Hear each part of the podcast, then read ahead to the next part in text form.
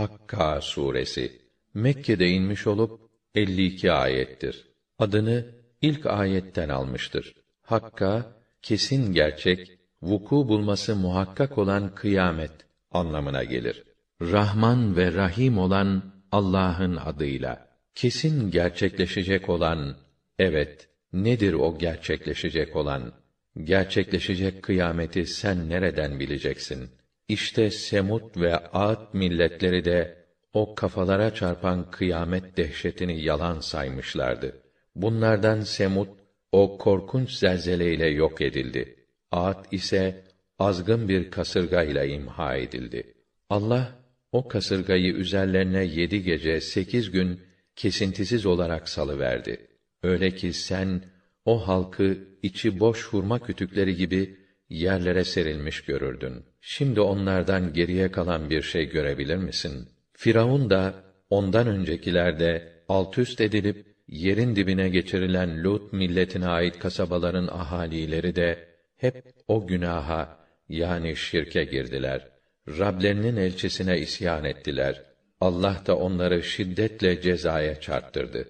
Unutmayın ki Nuh zamanında sular taştığı vakit sizi varlığınıza vesile olan atalarınızı emniyetli gemide biz taşımıştık. Onu sizin için hem bir ibret vesilesi kılalım hem de can kulağıyla dinleyip ders alanlar iyice bellesinler diye böyle yapmıştık. Artık sura kuvvetle üflendiğinde yer ve dağlar yerlerinden kaldırılıp bir tek darbeyle çarpılıp paramparça edildiğinde işte o gün olan olur. Kıyamet o gün kopar. O gün gök yarılır, parçalanır, iyice kuvvetten düşer. Melekler de göğün etrafında bulunurlar. O gün Rabbinin arşını sekiz melek taşır.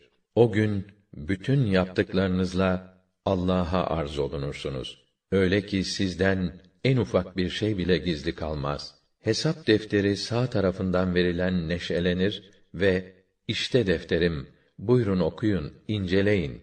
Zaten ben hesabımla karşılaşacağımı biliyordum der. O artık mutluluk veren bir yaşam içindedir. Çok güzel ve pek kıymetli cennet bahçelerindedir.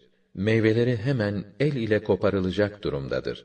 Kendilerine şöyle denilir: Geçmiş günlerinizde yaptığınız güzel işlerden dolayı afiyetle yiyin için. Ama hesap defteri sol tarafından verilen kimse eyvah der.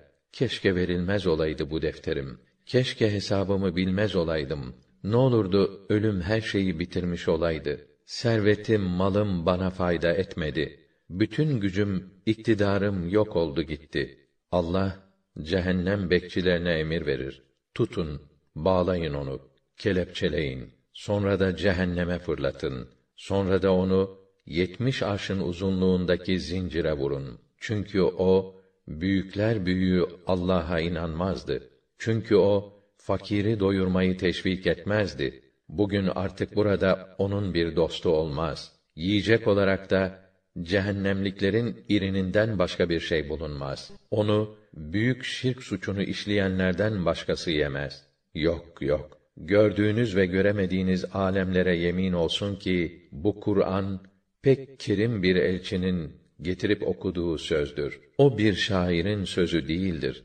İnanmanız ne de az sizin. O bir kâhinin sözü de değil.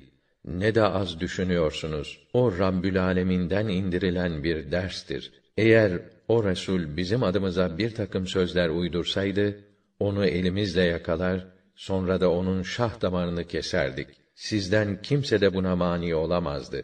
Şüphesiz o müttakiler için bir irşattır. Elbette sizden bazılarının peygamberi yalancı saydığını biliriz. Şüphesiz o kâfirler için büyük bir pişmanlık ve karşılaşacakları kesin bir gerçektir. O halde ey şanlı elçi, haydi sen de Rabbinin yüce adını zikret.